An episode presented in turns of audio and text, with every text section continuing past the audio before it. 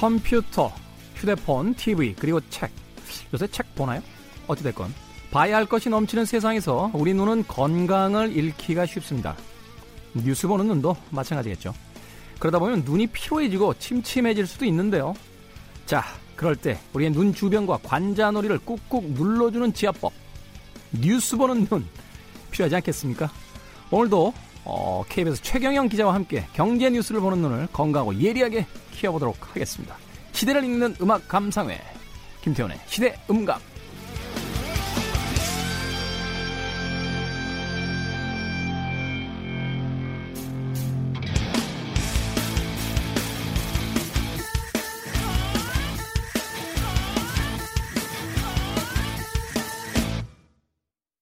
그래도 주말은 온다. 김태훈의 시대 음감 토요일 2부에 이어서 네, 일요일 3부 시작했습니다.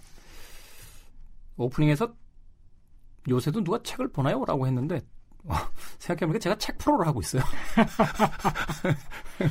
저도 팬이었습니다. 네. 예. 아, 소개도 안 했는데 벌써 등장하신 우리 최경영 기자님.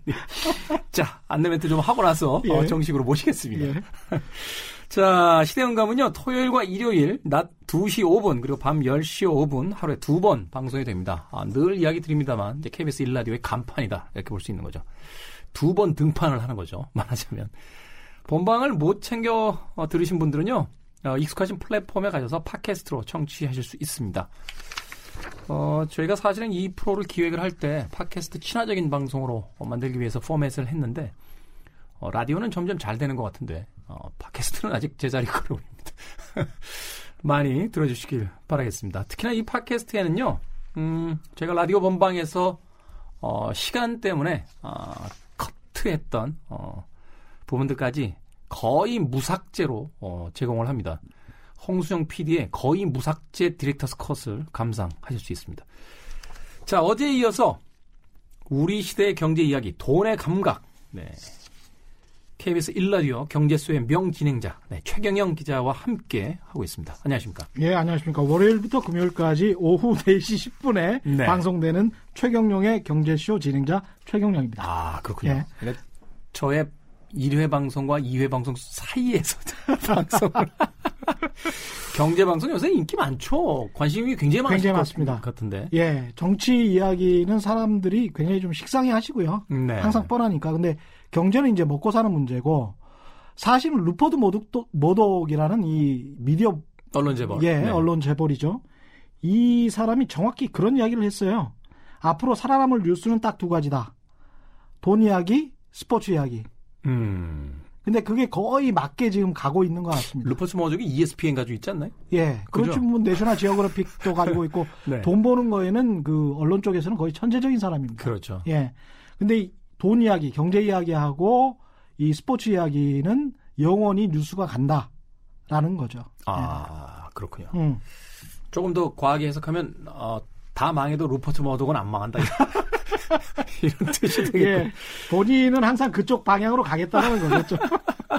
예, 망하지 않는 방향으로. 맞는 얘기인 것 같아요. 예. 어, 스포츠 브랜드들에서 듣는 이야기인데, 음. 어, 월드컵과 올림픽이 있는 이상 음. 이미 그 시장에 진입해 있는 스포츠 브랜드는 웬만해서 망할 일이 없다. 그럼요. 라는 이야기를 하기도 하고 네. 또 돈에 있어서는 최근에 예능 프로를 봐도요. 예. 집 구해주는 프로 같은 프로들이 이제 많이 생겨나는 걸 보면서 예능까지 이제 돈의 문제 침투해 가는 걸 보면서 예. 경제 문제에 대해서 굉장히 많은 분들이 이제 관심을 가지고 있구나. 외국 같은 경우는 따로 HGTV라고 해가지고 네. 채널 채널이 따로 있습니다. 집 구해주는 채널 아. TV가 굉장히 인기가 좋아요. 그렇습니다. 근데 그거를 아마 지금 말씀하신 모 방송사의 그 프로는 네. 그 프로를 벤치마킹 그 TV 그 스테이션 자체를 음. 벤치마킹 하지 않았나 싶습니다. 저도 굉장히 즐겨봤던 채널이고요. 경제 전문가로서 제가 이런 이야기 하나 네. 들어볼게요. 경제가 네. 예측 가능한 어, 어떤 현상들입니까? 왜냐하면 예측이 가능하면 경제학자들은 다 떼돈 벌죠. 그리고 예측이 가능하면 경제 위기가 절대 오지가 않죠. 아. 그리고 불황도 없고요. 침체도 없고요. 항상 공산주의, 사회주의식으로 그게 공산주의자들, 사회주의자들의 잘못된 관념이었거든요. 경제라는 게 쭉 이렇게 가면서 평평하게 가면서 모든 사람이 잘 먹고 잘 살 수 있지 않을까? 시스템적으로 네. 딱 나뉘어지지 않을까?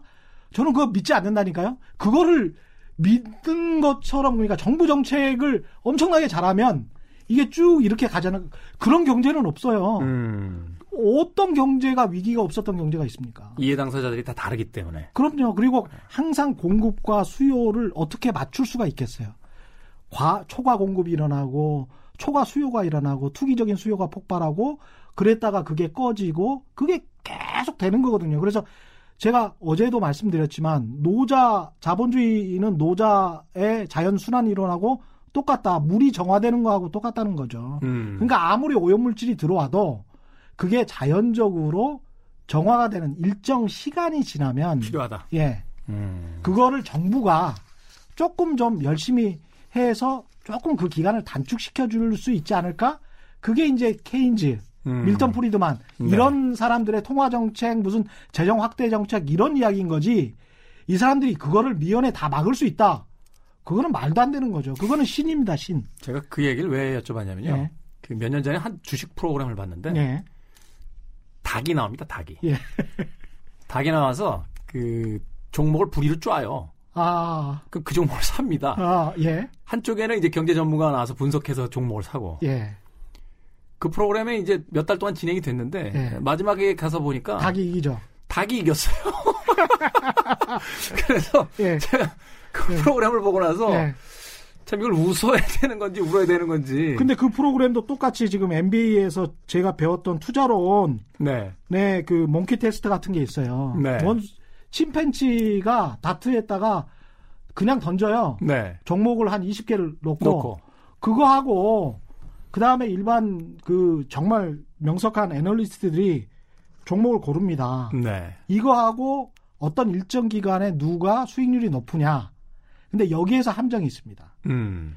기간, 시간이 굉장히 중요해요. 중요하다. 예. 그래서 액티브 펀드를 믿는 사람들은 그러니까 적극적으로 자기가 종목을 골라서 그 종목에 투자를 해서 시장의 수익률보다 높은 수익률을 얻겠다라는 게 액티브 투자자거든요. 네. 그러니까 능동적 투자자들은 그런 생각을 가지고 있죠. 그런 믿음을 가지고 있습니다. 저 같은 사람은 이제 수동적 투자자이기 때문에 어차피 다 똑같다. 예? 장기적으로 봤을 때. 예, 장기적으로 봤을 때는 인덱스 펀드를 이길 수가 없다. 인덱스 펀드라는 건 뭐죠? 인덱스 펀드라는 거는 시장의 수익률을 똑같이 따라가는. 음, 그래서 S&P 음. 500이랄지 다우지수랄지 우리의 그 코스닥이랄지 코스피의 평균 수익률은 내면서 가고 있는. 그렇죠. 음. 그런 거를 그냥 그냥 사면 돼요. 주식처럼. 음. 그렇게 사서 그냥 계속 적립식으로 퇴직연금이다라고 생각하고 계속 한 달에 얼마씩 그것만 사겠다. 음. 인덱스만 사겠다라고 하면 거기에서 세상에 배당도 줍니다. 어, 그렇죠. 예, 배당도 주고 그게 장기적으로 봤을 때는 자기의 단가를 낮추고 수익률도 은행이자보다는 높다는 역사적인 기록들이 미국 자본주의 하에서는 증명이 된 겁니다. 네. 예. 그래서 그런 거는 추천해 드릴만 합니다만은 나머지 액티브 펀드 그냥 적극적으로 해서 나는 워런 버핏이야. 어지간한 사람은 워런 버핏이 될 수가 없습니다. 그렇죠. 네. 저도 그 얘기는 맞는 것 같아요. 예. 어, 장기적인 안목으로 접근하면 그 기업이 망하지 않는 이상은 예. 어, 결국은 이제 수익률을 낸다는 건데 그렇죠. 우리가 그걸 너무 이제 단기적인 어떤 어, 형태로서 이제 접근을 하다 보니까 예. 사실은 자기 욕망에 이제 속게 되는 또 시장의 불확정성에 의해서 저 한번 이 뺨을 세게 맞게 되는 그렇죠. 밖에 우리 생선 작가 잘 듣고 있는지 모르겠습니다. 아, 최근에 최근에 주가 폭락했다고 아주 네. 근데 그게 어떻게 보면 한국 자본주의에 대한 믿음입니다. 음. 장기적으로 내가 인덱스 펀드에 인덱스 펀드에 투자하거나 그런 그 지수 상품에 투자를 한다는 것은 한국 자본주의를 믿는다라는 자본주의에 관한 확고한 신념이거든요. 네. 근데 먹고 빠지겠다라는 것은 자본주의를 믿지 않는다는 거죠. 한국을 믿지 않는다. 자, 시장에 대한 여러 가지 네. 이야기 나누고 있습니다. 아, 오늘은 어, 지난 토요일 2부에 이어서 3부로 이제 진행이 되는데 네. 구체적인 어떤 기사들을 좀 가지고 네. 아, 과연 우리가 경제를 어떤 시선에서 바라봐야 되는지에 대한 음. 이야기를 좀 진행을 해보도록 하겠습니다. 어, 저희 작가가 골라다 준, 어, 네. 추려다 준, 그, 이제 기자님의, 예. 어, 기사 중에서 재미있는 게 있어서 하나 좀 소개를 해볼까 합니다. 예. 언론만 보면 한국 경제는 곧 망할 것 같습니다. 라는 제목이 붙어 있는데, 그그 밑에 아주 재미있는 사진이 하나 있어요. 예. 어, 뉴욕 타임스의 헤드 카피인데요. 경제가 좋은 것 같아요? 그럼 당신은 공화당원일 겁니다. 라는 예. 그 제목이 붙어 있습니다. 말하자면 예. 이제 정치적 당파에 따라서 경제를 바라보는 눈이 완전히 다르다. 이런 걸 이제 이야기하시는 것 같은데요. 그렇죠. 이게 음. 지금 미국 퓨 리서치 센터 같은 경우는 미국에서도 뭐 알아주는 굉장히 중립적이고 독립적인 연구기관인데 네. 여기 리서치 센터의 데이터를 뉴욕타임스가 좀 인용을 한 건데요. 네. 그러니까 오바마 정부 때는 민주당원들은 민주당원 미국 같은 경우는 이제 나는 민주당원이다 또는 민주당 지지자다라는 걸 꺼리낌 없이 이제 이야기를 하지 않습니까? 우리 같은 대표적인 게저 조지 클로니 같은 인물이죠. 예, 예. 네. 우리 같은 경우는 그런 문화가 아직 발달은 안 돼 있습니다만은 그래서 이런 여론조사가 가능한데 민주당원이다, 민주당 지지자들이다라고 하는 사람들은 오바마 때는 경제가 아주 좋았다라고 생각을 하는 거죠. 음, 대부분이. 네. 그랬다가 트럼프가 대통령이 되고 나니까 경제가 갑자기 암울해 보이는 거예요. 그래서 민주당원이나 끝도 없이. 예, 민주당 성향 지지자 오 경제가 망할 것 같아. 트럼프 때문에 특히 망할 것 같아. 트럼프가 아무것도 안 했을 때도 망할 것 예, 같다라고 했어요. 저 사람 저 사람 너무 이상해. 뭐 이렇게 생각하는 거예요.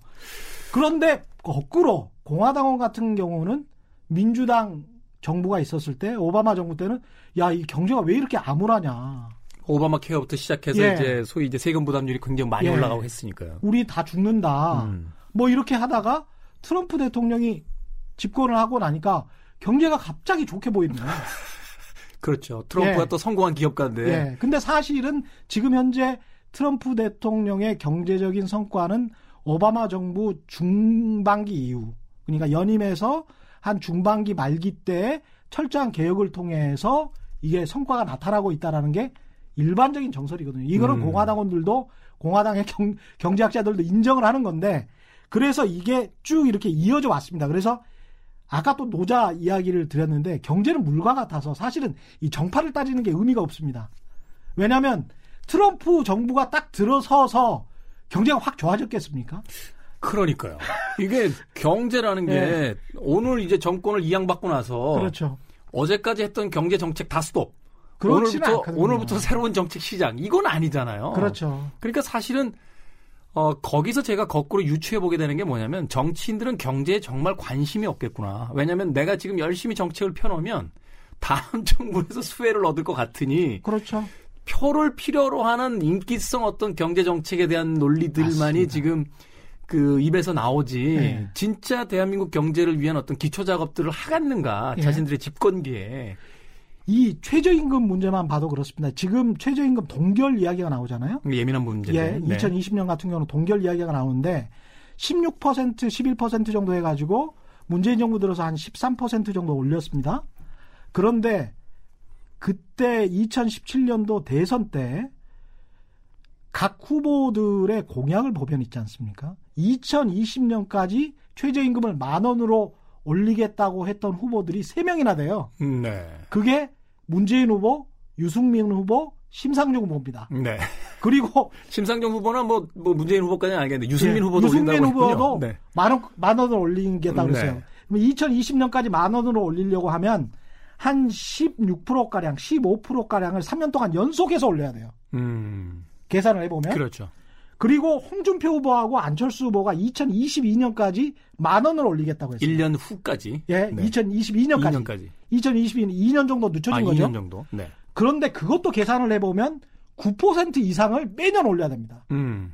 그러니까 지금 현재 정부의 페이스가 앞서서는 빨랐는지 늦었는지는 이제 나중에 갑론을박을 지금 우리가 하고 있지만 네. 첫 해만 공약을 지켜 공약을 한 번도 못 지키게 된 꼴이에요. 음. 문재인 정부 같은 경우는 그리고 이렇게 거꾸로 생각해 보시면 될 것 같습니다. 박근혜 정부 때 7.4% 올렸어요 최저임금을. 그리고 문재인 정부 때 아마도 어, 지금 페이스로 간다면 9% 정도 홍준표 후보가 공약한 정도의 그런 페이스로 갈 것 같습니다. 그러면 홍준표 후보가 9%씩 올렸으면 그거는 좌파 정책입니까? 우파 정책입니까? 퍼센트의 2, 3%를 예. 가지고 좌냐 우가 갈라, 갈라진다는 이게, 이게 되게 웃기는 거예요. 그러니까 모든 사람이 모든 대선 후보들이 최저임금 아니 그러니까 그 얘기가 저도 이해가 가는 게 뭐냐면 예. 최저임금을 내리자라고는 안 했잖아요. 어떤 후보든 다 올리자고 그렇죠. 했죠. 근데 이제 이게 13%를 올리냐 9%를 올리냐 있다 해서 이게 좌파와 우파로 나눠진다는 건 그러니까 코미디, 좌, 코미디죠. 좌파 우파의 차이는 결국 최저임금 4% 차이다. 뭐. 그렇죠. 이걸 가지고 이야기한다는 예. 것도 되게 우스운 거잖아요. 우습고 슬픈 거죠. 그리고 그것 때문에 한국 경제가 망할 것 같다고 계속 언론이 보도를 하면 최저임금 4%를 홍준표 후보의 공약보다 지금 2년 동안 더 올렸던 것 때문에 최, 한국 경제가 그렇게 망해버리면 한국 경제는 펀더멘탈이 정말 없는 거예요. 그 체력 자체가 없는 겁니다. 그게. 펀더멘탈이라는 게 이제 말하자면 시장에서 견딜 수 있는 예. 체력 이런 걸 예. 이야기하는 건데 그 그렇죠. 정도의 변수 견디지 못한다라면 그렇죠. 더군다나 시행한 게 지금 뭐 10년이 지난 것도 아니고 그렇죠. 불과 1, 2년인데 그렇죠. 그것 때문에 경제가 폭, 어떤 폭락의 무슨 음. 그 불황이 찾아왔다라는 건 음. 음.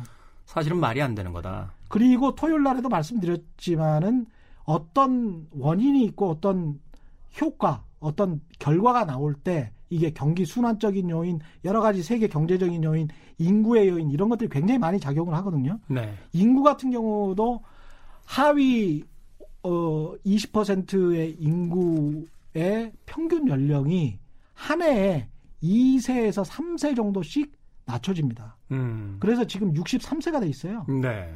그 과거에 한 10년, 20년 전이면 50세거든요. 그렇죠. 20년, 30년 전이면 38세 뭐 이래요. 네. 그런데 하위 20%의 인구가 63세로 낮춰준 게 불과 2, 30년이고 최근 들어서는 1, 1년에 2세, 3세씩 낮춰집니다. 음. 이게 의미하는 게 뭐냐? 60세를 기점으로 봤을 때 퇴직 인구잖아요. 그러면 그렇죠. 아무리 자산이 많다고 하더라도 근로소득과 이전 소득만 가지고 따지는 것이기 때문에 이 소득이라는 것은 한 가구의 소득을 조사하는 것은 그렇기 때문에 하위 20%의 소득이 낮아질 수밖에 없습니다. 인구의 구성상. 당연히 그렇겠죠. 하위 20%의 네. 평균 연령이 63세면 퇴직 인구가 굉장히 많다는 많아지니까. 거고. 그 전에는 61세였다는 거예요. 음. 2017년에는. 그러니까 인구, 그 전에 인구의 그 비중 자체가 달라졌기 때문에 그렇죠. 경제 자체는 수평으로 가고 있어도 지표는 낮아진 거로 나올 수밖에 없다. 그렇죠. 음. 그렇게 되는 겁니다. 그래서 어떤 효과가 제가 이제 원인과 결과를 말씀드릴 때 경기 순환적 효과, 구, 어, 구, 구조적인 원인, 경기 순환적 요인 여러 가지를 예, 감안해서 이야기를 해야 되는데 네. 최저임금 하나만 가지고 한국 경제가 어떻다 저떻다라고 이야기하는 것 자체가 어불성설이라는 것이죠. 굉장히 정치적인 주장입니다. 제가 보기에는. 이건 뭐 개인적인 의견임을 네. 제가 밝힙니다만 제가 최근에 카페에서 일주일에 한 번씩 아르바이트를 하고 있어요. 커피 배우면서 저희 선배님이 하시는데 예. 8,350원 딱 정확하게 주십니다. 아. 근데 그 노동을 안 해본 사람 입장에서 어떻게 생각하는지 모르겠습니다만 음. 한 시간 동안 설거지 열심히 하고요. 예. 커피 열심히 내리고 음. 앞치마 두르고 이제 서빙하면서 네. 돌아왔을 때 한 시간의 노동이 8,350원. 이건 사실 좀 너무하다라는 음. 생각이 들 때가 있거든요. 뭐 그렇다는 이야기니까 예. 그거는 제 개인적인 얘기로 넘어가고요. 예. 자 한국어로 오도독에 역시 연재하셨던 기사 중에 하나 제가 발췌를 좀 해보겠습니다. 예. 이게 조선일보에서 나온 건데요. 예. 어, 동서남북이라는 칼럼이군요. 때를 놓치면 재앙이 닥친다. 무시무시합니다. 이거 되게 그 전 보시는 분들이 많이 하시는 이야기 아닙니까? 자, 4, 50대 남성 저소득 자영업자의 자살률이 10만 명당 113명으로 같은 조건의 임금 근로자의 자살률보다 3배 정도 높았다는 연구 결과가 서울대학교 경제학과 이철희 교수가 발표한 내용이 담겨 있다. 음. 조선일보의 문화부 차장은 지난 10월 때를 놓치면 재앙이 닥친다는 기명 칼럼을 통해 이 통계를 하나의 근거로 들었습니다. 음. 아, 연합뉴스도 9월 추석 관련 기사를 쓰면서 이철희 교수의 연구조사를 언급하며 기사 제목이 연휴는 긴데 지갑에 돈이 없네요라고 썼습니다. 네. 자, 이 부분에 대해서 이제 그 기자님께서 이제 음. 반론을 제기하신 부분이 바로 이... 반론이 아니고 팩트 자체가 틀렸어요. 그러니까 네. 계속 원인과 결과를 말씀을 드리는 건데 음. 이철희 교수한테 제가 이거는 직접 전화를 걸어서 사실 관계를 확인했고 이철희 네. 교수도 좀 황당해 하십니다. 왜냐하면 어. 이게 지금 문재인 정부의 최저임금 정책 그리고 자영업자 정책 그게 최저임금 정책이 자영업자에게 미치는 영향 때문에 자영업자의 자살률마저 치솟았다. 라고 그렇게 느껴지도록 지금 칼럼을 쓴 거거든요. 그러니까 말하자면 이제 접속사를 통해서 예. 그래서라는 단어는 음. 안 들어가 있습니다만 그렇죠. 기사를 이제 판독하는 사람 입장에서는 예. 대전제에 분명히 자살률이 올라갔다라고 예. 돼 있으니까 그렇죠. 뒤에 이제 경제 기사하고 맞물려서 그렇죠. 경제 때문에 사람들이 많이 죽는구나 이렇게 음. 이제 연상을 하게 되는 거잖아요. 교묘하고 악랄한 글쓰기인데요. 이철희 교수의 연구 결과는 2004년부터 2013년까지예요. 지, 지난 지지난 정부네요. 예, 2004년부터 네. 2013년까지 10년간의 건강보험 데이터베이스를 통해서 임금 근로자와 자영업자의 자살률을 비교를 한 겁니다. 네. 그 중에서 아주 일부만 확대를 해가지고 지금 현 정부 2017년 5월부터 시작된 정부의 경제 정책 때문에 2014년부터 2013년까지의 자영업 자살률이 높아졌다는 자가당착적 시의 역행적. 제가 원본을 보진 않았습니다만 예. 최저임금하고 분명히 맞물려 있었겠다라는 생각이 딱 드네요. 어, 그렇죠. 이 그렇죠. 기사가 나왔던 시점 그렇죠. 자체가. 그러니까 이철희 교수도 제가 전화를 해봤을 때 당황하시더라고요. 어떻게 이런 기사가 나올 수 있지라고 하면서 가끔 제가 그 영화 평론을 할 때요. 예. 그 감독님 모셔다 놓고 아 이런 음. 장면은 이런 의미죠라고 하면 음. 어, 그렇게 생각할 수도 있나요? 라고, 라고 당황하실 때가 있는데, 아, 그런 느낌이겠군요. 이거는 팩트 자체를 그냥 잘못 쓴 거잖아요. 그렇죠. 예. 어. 이거는 뭐 완전히 갖다 붙여도 머리하고 발을 그냥 거꾸로 갖다 붙인 거예요. 대한민국의 대표 언론사인데요. 예. 그 조선하고 연합뉴스. 네. 우리... 그런데 이, 렇게 써놓고 정정 보도도 안 합니다. 이 사람들. 우리가 대학 때 논술 시험 볼 때 이렇게 쓰면은 이거 불합격 아닙니까? 그렇죠. 어, 대학도 못 들어가는 그 글솜씨인데 네. 이걸 대한민국의 대표 일간지와 언론에서 주요 칼럼의 어떤 음. 근거로 다루고 있다는 거 좀 참담하네요. 음. 어, 또 기사님이 쓰신 그 기사를 하나 가져왔습니다. 네.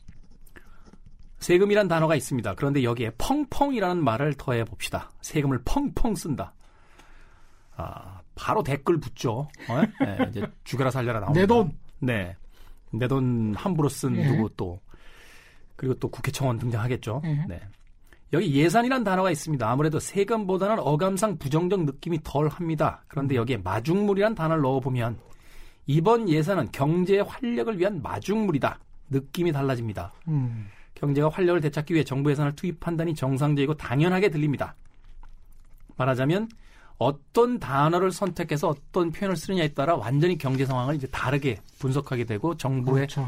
그 경제 활동 자체를 다른 시각으로 쳐다보게 된다라는 예. 이야기인 것 같은데 뭐 우리가 설명 안 해도 알겠죠. 어떤 언론사에서 예. 어떤 표현을 쓰고 또 다른 언론사에서 또 어떤 표현을 쓰는지. 지금 현재 상황도 거의 비슷합니다. 그러니까 2000 지금 추경 때문에 굉장히 논란이잖아요. 경제 활성화 시켜야 된다고 이야기하면서 추경 예산 지금 네. 추경 승인을 안 했잖아요. 6조 네. 7천억인데 지금 한 50일째 계류 중이거든요. 네.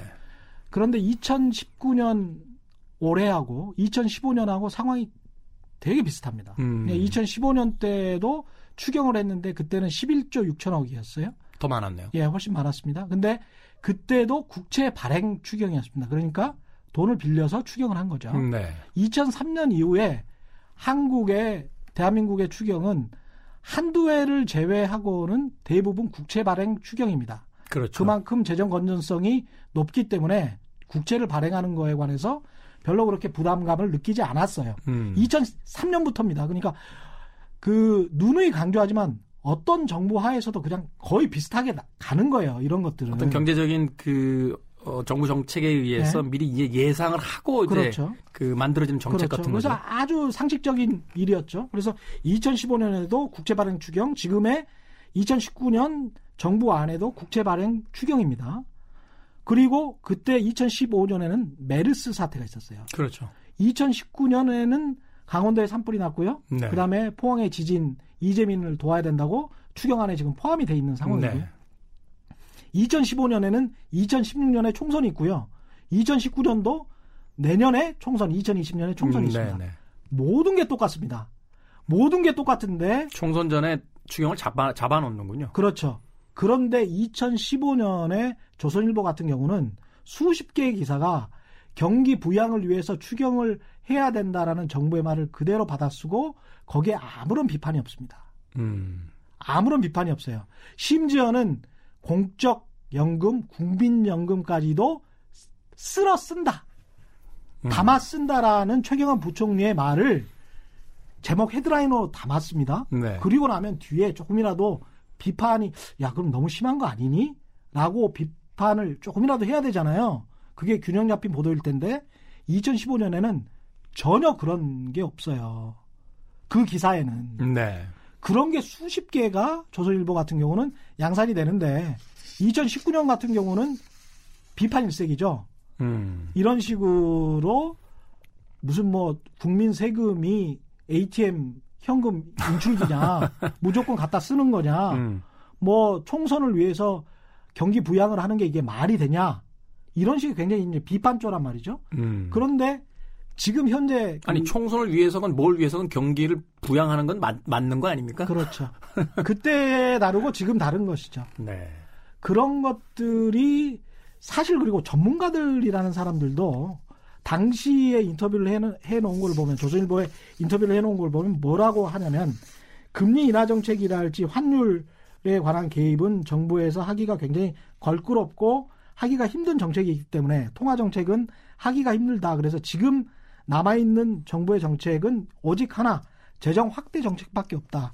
음. 이런 인터뷰를 아주 정당화시키기 위해서 그때는 쓰거든요. 근데 네. 지금 상황이 경제가 불안하고 경제가 정말 위기라고 생각한다면 저는 장기 저성장의 늪에 빠져 있, 있는 것 같다. 경기 하방 국면은 맞다. 경제가 안 좋은 것은 맞다라고 생각을 하는데 네. 정말 그렇다면 당연히 재정 확대 정책을 취해야죠. 음. 그게 전체 국가 경제를 위해서 좋은 것이죠.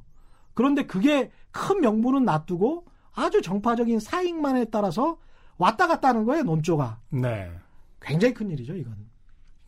15년과 19년을 비교해 보면 그리고 추경의 액수 자체도 거의 두 배가 차이가 나잖아요. 그렇죠. 그러니까 16년에도 사실 12조 원 정도 했거든요. 음. 추경을 그런 거 보면 참 웃깁니다. 과거를 이렇게 견줘서 보면 상당히 웃긴 언론들이 많습니다. 심지어는 이제 같은 어, 사람들이 다른 기사를 쓰고 있다는 게더 음. 코미디입니다. 아, 말하자면 이제 매체나 인물들이 바뀌었다라면 뭐 입장의 차이, 뭐 시각의 차이가 좀 있을 수 있다고 네. 생각하겠습니다만 네. 같은 매체에서 같은 사람들이 같은 상황에 대한 기사를 각기 몇 년의 차이를 두고 전혀 다른 관점에서 보이고 있다라면 입체적 인물상이라고 어, 이야기할 수 있지 않을까 하는 생각이 듭니다. 뭐 문득 생각나는 게 그 브라질의 룰라 대통령이었나요? 음. 어, 왜 부자에게 돈을 쓰면 투자라고 하고 가난한 어. 자에게 돈을 쓰면 비용이라고 하느냐라고 예. 했는데 바로 언론에서 다루는 그 단어 하나에 음. 의해서 우리들의 시각이 완전히 달라질 수 있다는 예. 걸 다시 한번 최경영 기자님께서 이야기를 해주셨습니다.